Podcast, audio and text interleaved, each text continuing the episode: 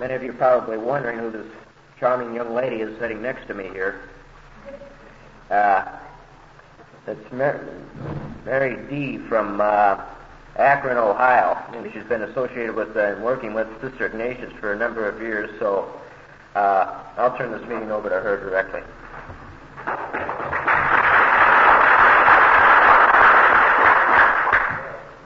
Thank you, sir. It is indeed my pleasure, and I want to thank all of you fine people for inviting me here to speak to you this evening. First of all, I want to say that this is a beautiful time of the year for everybody in AA to be happy and healthy and holy like we are in AA and have a wonderful and a happy and holy Christmas. To me, Christmas is some time in the year when most of us alcoholics, and this is my own meeting, anything I say is my own opinion. I didn't like it for a long time because I was too much of a hurry to get to the bottles I had stashed away or the bottles I had started. I remember very well, it was a good 23 years ago, this coming Christmas.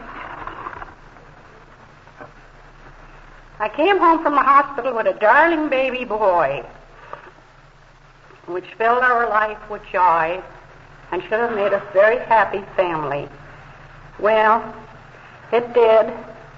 But to an alcoholic, what is happy? What is happiness? To me, happiness then was getting drunk.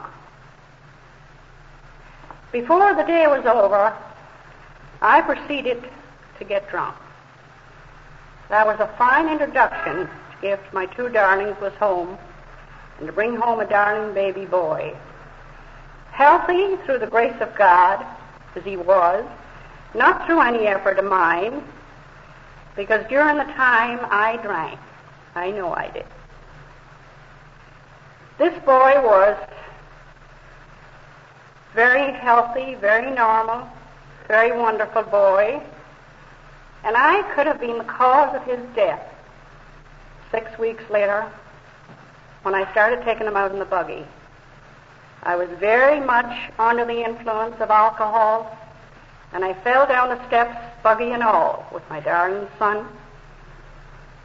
These things make my skin creep now. I mean, here I am, a mother, God had blessed with children, a good husband, the average thing anybody would want, and I was throwing it all to the wayside. I went on my merry way, nevertheless, for a little while after that. But this scared me, but not enough to sober me up. The lady next door called the doctor, and he came and stitched my head and what have you.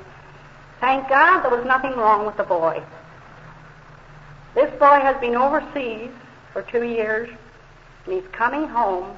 He's coming to Chicago to meet me a week from today, God willing. I don't plan anything over 24 hours because this is a wonderful way to build your life. Yesterday's gone, and we don't have to worry about it. And today is our day. Let's smile and be happy and do the best we can with what we have today. Tomorrow's out of our reach, but when it gets here, it'll be our day. But today is our day because it's here. This is what I liked when I was introduced to the AA program. I liked the 24 hour plan. I liked it very much. But I'm getting a little bit ahead of my story. I sometimes do. I haven't anything very exciting to tell except I was a fallen down dead drunk. Went to bed clothes and all. I remember one time I went out and I bought a pretty nice coat and hat.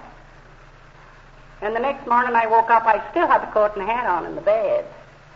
My daughter says, um, Mother, I don't want to ever see that coat and hat again. And I said, Why? And she said, Well, you fell, you staggered, you rolled. What didn't I do? But that was me. But thank God, like our gentleman said that read this article here, we are chosen people. How true that is. If each and every one of us could realize how chosen we are. I mean, we go out and we talk to anybody in any walk of life. And if we have a message, the message of AA, to bring those people, they'll listen. Yes, they'll listen. Maybe not all the time. Maybe they're not ready. But don't lose patience. Because just remember you, and I remember me. Two years before I came in this program, I was introduced to AA by a very, very good friend of mine. And I told him I didn't want any part of it because it was only for fallen down drunks. And I don't know what I thought I was. I thought I was a big shot drunk. But there are no big shots, thank goodness, in AA. And this is another thing I like about it.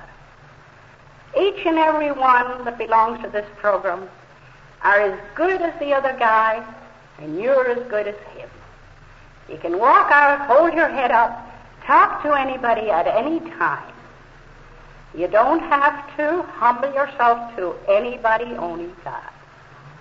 Like this gentleman said in the article that he read, God choose a humble man.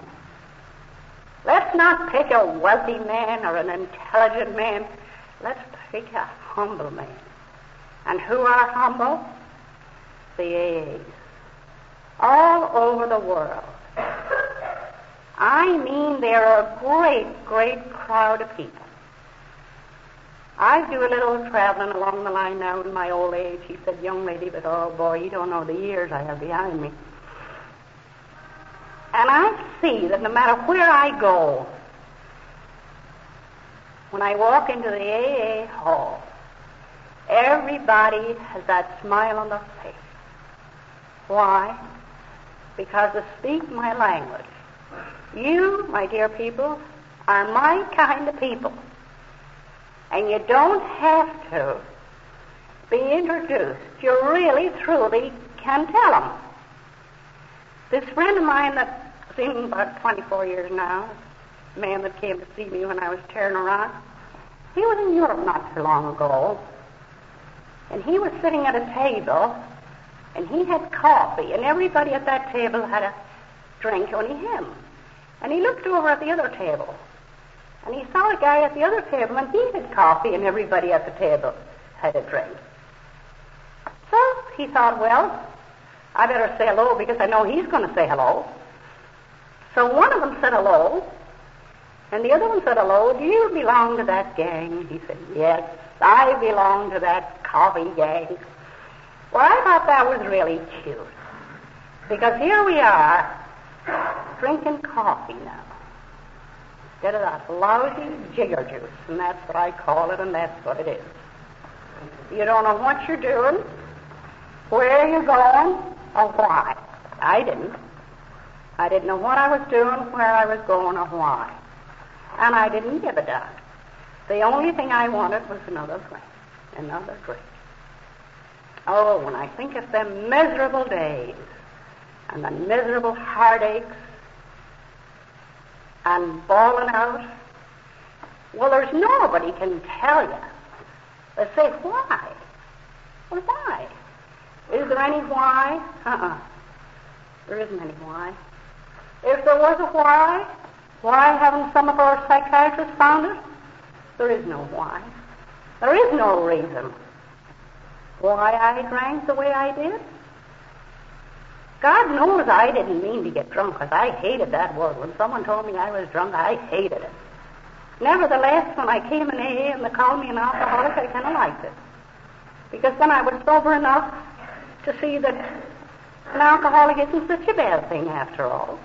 It's good. First of all, according to our steps, we come in here, we admit we are powerless over alcohol. Well, right then and there, we make a sort of a decision. We bet that around quite a bit.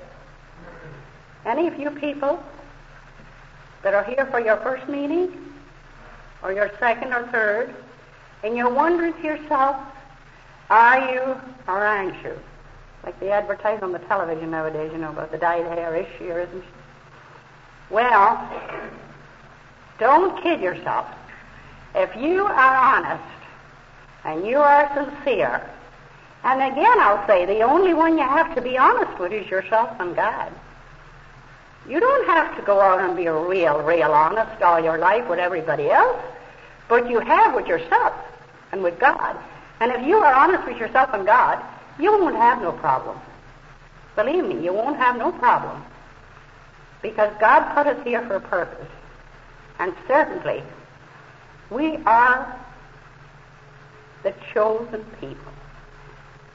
Just think of that. I felt that way after I was in a while. I felt that way, and it made me feel very, very good. Because if you've helped somebody, you don't necessarily go out of your way or give them your money or your car or your home if you have the like. I didn't have anything to give away. But if you have, you give of yourself. How wonderful this is to give of yourself.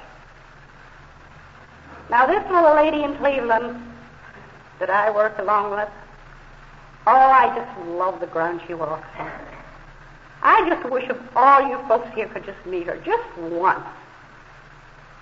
She isn't an alcoholic, but she's worked with the alcoholics for 21 years or more. She helped Bill Wilson and Doc Smith. She helped them, mind you. Here's a woman that's divinely inspired. She would like this if she heard me. She doesn't want any praise. She tells me, May, don't say it unless you are absolutely sure. Be correct. Don't be critical. They come in there, and believe me, some of them are a good six feet. And she's only five, one and a half, and a little 95 pounds. She looks up at them, and they're all jiggered up with this jigger juice, you know. And they'll start telling her all this stuff. Hey, kid, how about a beer? She just laughs at them. And when she smiles, it is indeed as if God is smiling on her face. Because those guys, drunken all as they are, they'll straighten up. They'll shape up because they do not want to ship out. Very few of them are shipped out. Some of them are, if they get ready ruggedy. We have to ship them, ship them out. Usually it's my job to stand at the door and this if I'm there. Well, poor little me, I'm shaking in my shoes, standing at the door, but I have to do it. You stand there now, Maymar. Sign him out when he goes off. All right, but it's very, very few. Because mostly everybody loves this. We call her in Cleveland our little angel of AA. I can see her very well when AA started. And she was superintendent in Akron, in St. Thomas's Hospital. And Dr. Bob walked past the door with his first pigeon, or whatever you want to call it. And he said, Sister, I would like to have a bed. The private room, was it? She looked at him, and any of you that ever met Bill, you know what he was. I mean, and Bob and Bill, both the big. Bill was Bill. Bob was the tallest. She looked up at him and she said, "Why, doctor, I don't even have a bed." But before many hours had gone by, she had bootlegged them, as they have it in AA Comes of Age, into the flower shop. And that was the first AA was ever hospitalized in St. Thomas's Hospital. Get her going on that, and she's really funny. Usually, if I'm in the morning when she's talking to the patients, I'll say, Sister, how about telling about your young days in Akron? You know, she's only 70 something now. So she goes on to tell about how the other sisters would say, you know how the AAs are. I mean, they're all great people, and they want to see someone that helps them. They want to see them again. So they'd come prancing up the stairs, you know, and they'd ask for Sister Ignatia. And she'd say, um, one of the sisters would say, well, she's here, she's there, and she'll be back in a few minutes, and so on and so forth. So she said to me, you know what one sister said to me? And I said, what did she say? They said, she said we had a Mae West on the floor. West? Well, I could very well see this little darling religious person, and she really is a darling. Well, that's partly the story about AA. Of course, we have a lot of hospitals in the country, and they are ran very good. You'd be surprised how many good places we have. Now, in Atlanta, they have one. I was down there a month ago. In Jacksonville, if any of you folks ever go as far as Jacksonville, all you have to do is buy the Sunday paper, and it's very highly advertised. You get the list of the all the meetings, not the speakers, but they do give you the address of the meeting places, which to me is very nice. Of course, I realize you can't do that here, and we don't do it in Cleveland either, and it isn't. I don't know whether it's a good idea or not, but I was very happy when I arrived there and found out that there were so many places you could go. Because to an alcoholic, you feel kind of lost, more or less, when you hit those out of town places. But if you can find a group, of course, I imagine you have the out of town book and everything here. We have that in Cleveland, where they have a list of all these people that uh, are secretaries of the group and what have you. And uh, it is a good thing. Now, this friend of mine that I was telling you about that went to Europe, he was over there not too long ago with some other boys on a business trip. He always says he never goes anywhere except he takes one of the A's with him.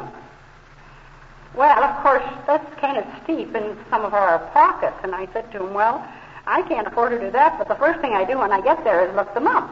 And that's what I did when I came uh, a year ago. Last May I came to Chicago first when my daughter moved up here. And I looked up the one I got the address on Miner Street, which is in Des Plaines, and I went up there.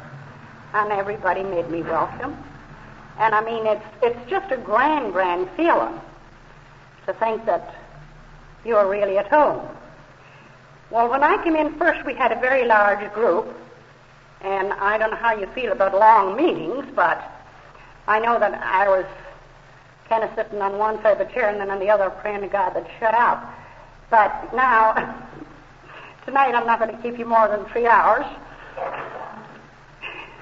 But I used to think about this man that was up leading the meeting, and oh, heavens, he was a riot. He took us all through Canada, plus the United States, on a train. And every time he, come he got up to lead, he took us to the train. He took us to Canada on the train. But anyway, to make a long story short, he got to Canada and he had no dining car. They got drunk and forgot to hook up the dining car. But we used to think, well, now why don't he shut up? So maybe some of you are there saying, well, why don't that Irish biddy shut up? Well, I'm not going to shut up. So there, you can sit now because many a time you told the good little wife that you'd be home, and the devil a home you came, you went in and you had one, and then you had another, and that was the end of your home. You forgot all about it after the fifth. Or maybe you staggered home the next day. We had one man in Cleveland went out for a loaf of bread and he didn't come back for six months. Well, the poor kid was mighty hungry by the time he got back, I'll tell you. They could be all dead and buried. So that's the merry-go-round we were on. I don't say I was any angel. I did what you did. Everything you did, I did it. Let's face it, I wasn't any angel. I was a Dickens. Purest kind of a drunk. Mean, lousy, criticize, stick up my face to anybody. Hit me if you want. Well, I got a hit a couple of times. Didn't feel so good the next day, but I didn't feel it then. I remember once I was on a real wingding, and my husband decided, which was a great idea, he decided he'd lock me in the house, not let me out for any more to drink.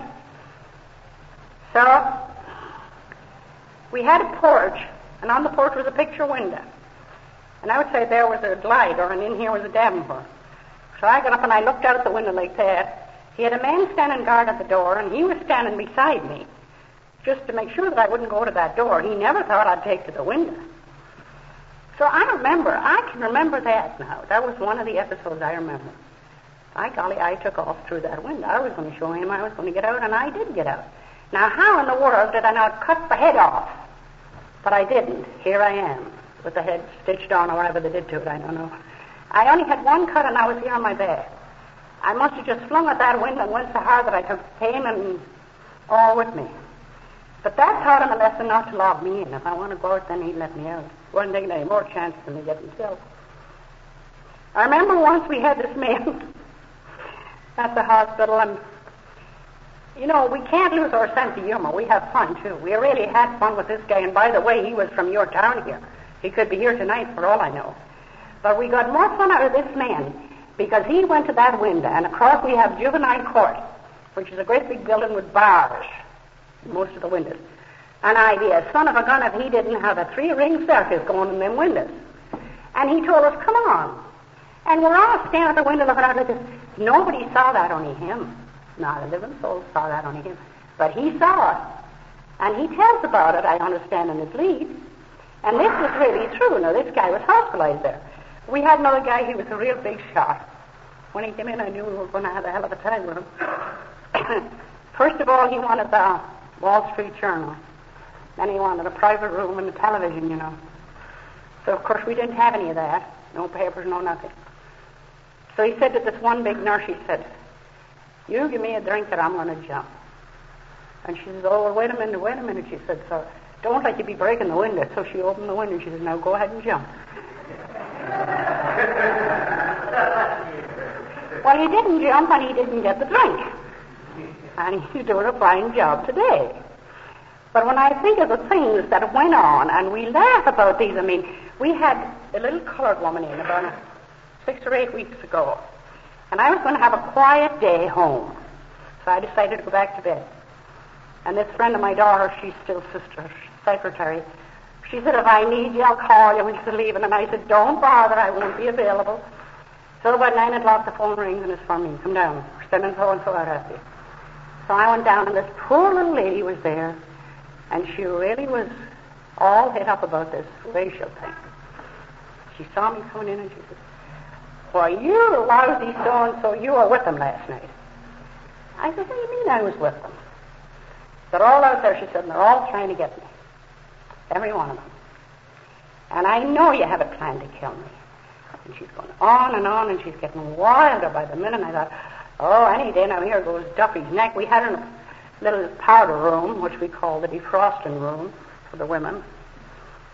And uh, wasn't anybody in that place, only myself and her, and I thought any minute now she's going to jump out of the bed and get after me. But she jumped out of the bed and she put on her clothes, and she was going. She wanted to get out. She wanted to get away from this gang that was after her. So I went out in the hall, made a grand dash out in the hall. I thought, oh my gosh, I better get help. So I went out in the hall, I ran smack into Sister, and she looked at me and she says, What's the matter, May? And I said, There's nothing the matter with me, I said, but there's something the matter with that woman in there. And she says, Oh, the poor soul. Boy, I felt like heck. Because here's a woman that says the poor soul, and I'm ready to throw her out the window if I could. And I said, Will you come in and talk to her? So she did just that. And you know that that woman came out of it just like that. And later on, she told me, she said, I remember you. I remember talking to you, she said. But she said, I never seen Sister Ignatia. I said, Well, Sister Ignatia's the one you came out of the jerry on, not me. I said, I couldn't do nothing with you. I said, I thought any minute you were going to jump out of the bed and grab me around the neck, and that was the end of poor Duffy, because she was about six foot, and here I am with my size. But them are the kind of things, my dear people, that keep me sober. I, I have to be active in this. I can't sit down. I never could sit down. I never have sat down. Because if I get a call or if I'm asked to lead a meeting, I try to get there awfully, awfully hard. Because those are the things that we are supposed to do. They say there is no must in this, but to me there is. It's a must that you lead a meeting. God knows there's no frills or bows or flounces on you when you're up here speaking. You're not telling everybody how good you are. You're telling everybody how lousy you are. How lousy you are. It's just a conversation between you and your neighbor. And your neighbor is close to you because they belong to Alcoholics Anonymous. And them are our dearly beloved neighbors. God said in His commandments, and it's also in the steps, just about the same. Read them through, you'll find out where it speaks of your neighbor. This business about first things first, a lot of people get kind of fouled up on it and they wonder, well, what is this? Do I come first? Uh-uh. That doesn't mean that at all. First things first means God. God is love. God is everything in this program.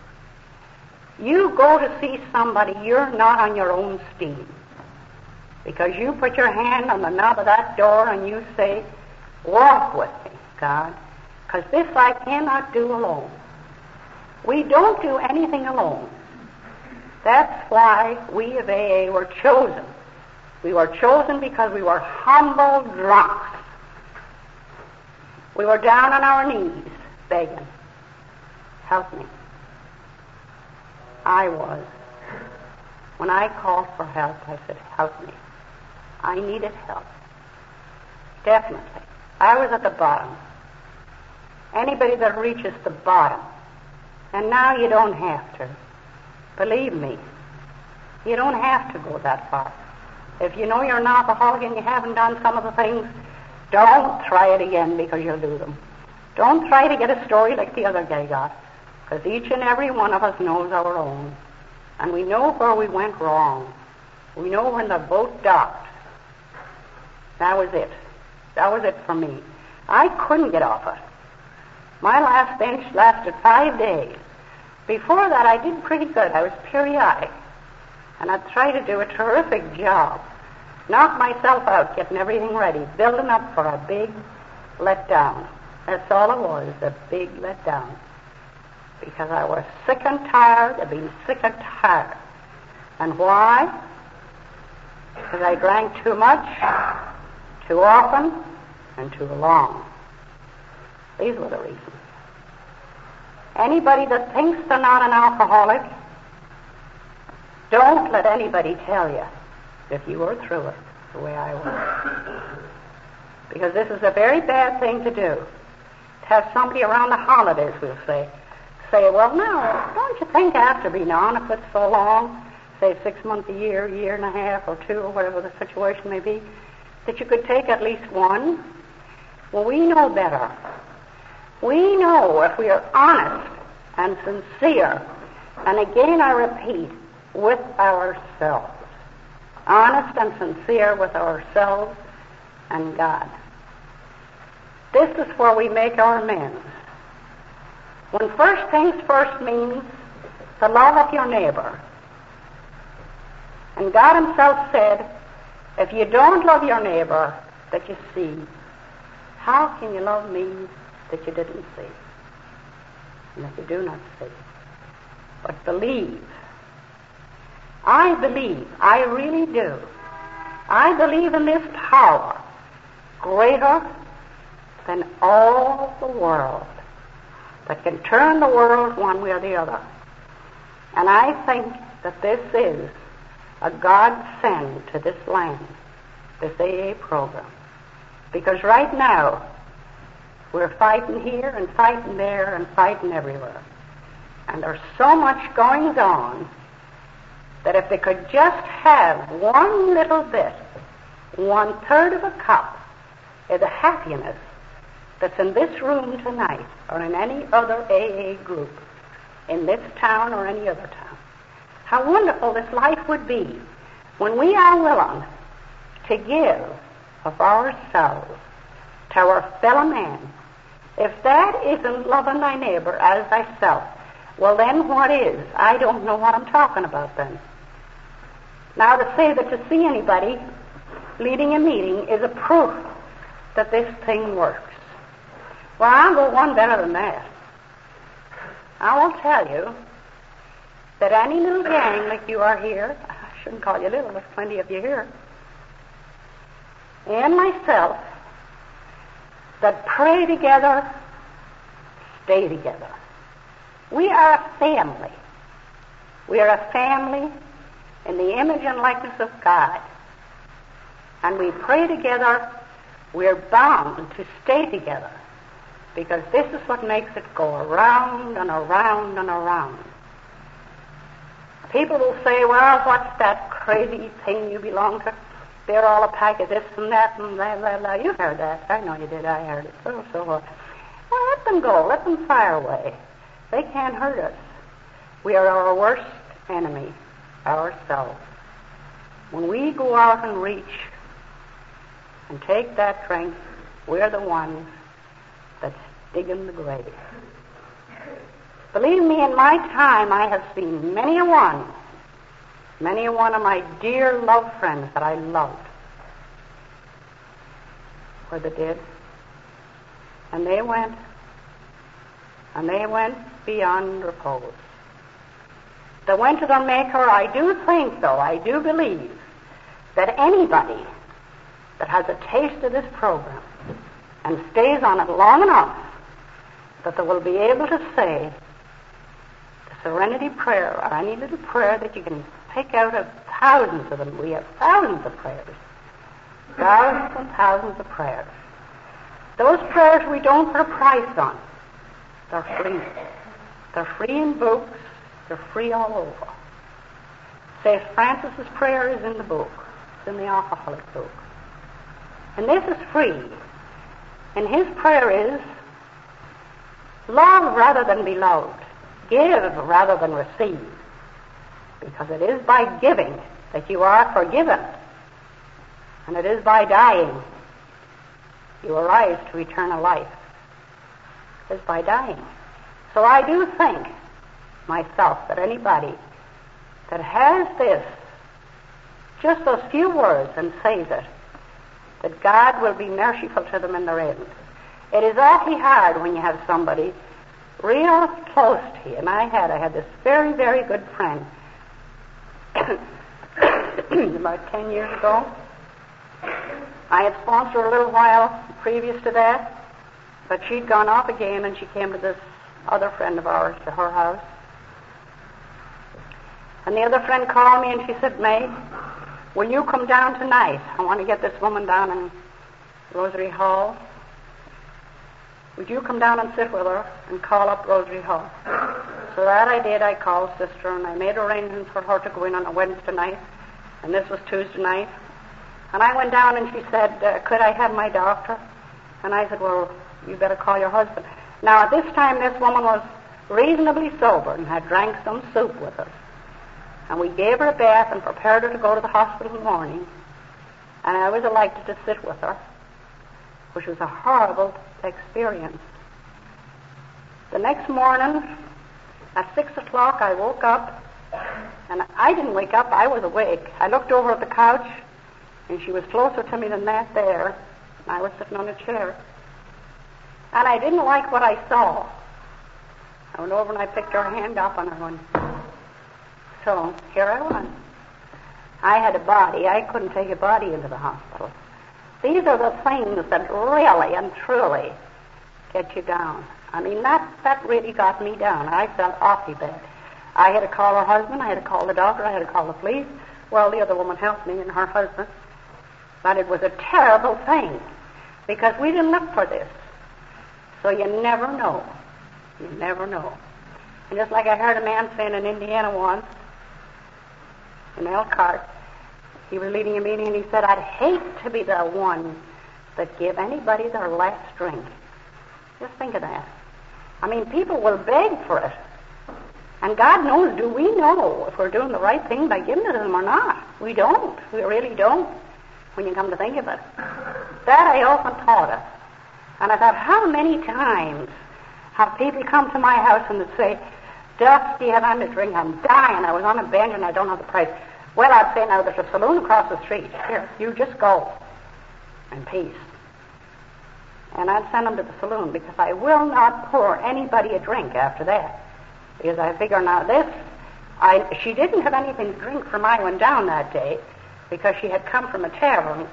But just think how awful it would be to pour somebody their last drink. I mean, this, this would really be a terrible thing to happen. Another time I got a call from this friend of mine. She was going to Canada with her husband, and she said, My brother's in pretty bad shape. I've been times why the men sponsor the women and the women sponsor the men. My sponsor a man. God bless his soul. And uh, she said, Could you do anything with my brother? And I called the club. We had a club like you have here, and someone was there all the time around. And this man came over and we took him to the hospital. And I st- still can hear his voice say, he was only 34 years of age, May, if I get the last chance, if God only give me this chance, I'll never do it again. Well, he didn't get that chance either. This may sound morbid, but it's true, my dear friends. That's one thing you'll get on an A meeting. You'll get the truth. Hit you where it will. Let the chips fall where they will, but you'll get the truth. And the truth can be blamed, but it cannot be shamed. Remember that. When you tell the truth, it can be blamed. There are a lot of people will blame you for telling the truth. In regard to something that you may have done, if you come forward and tell the truth, they will blame you. But never, never let anybody tell you that it can be shamed, because it can't. Well, it's almost 15 after, so I know we have a recording to run. So I think I gabbed long enough. I can go on for another two hours if you want, but that's all right. Uh, do we say the Lord's Prayer now or later? No, we'll wait. Okay. We're going to run that tape. Thank you.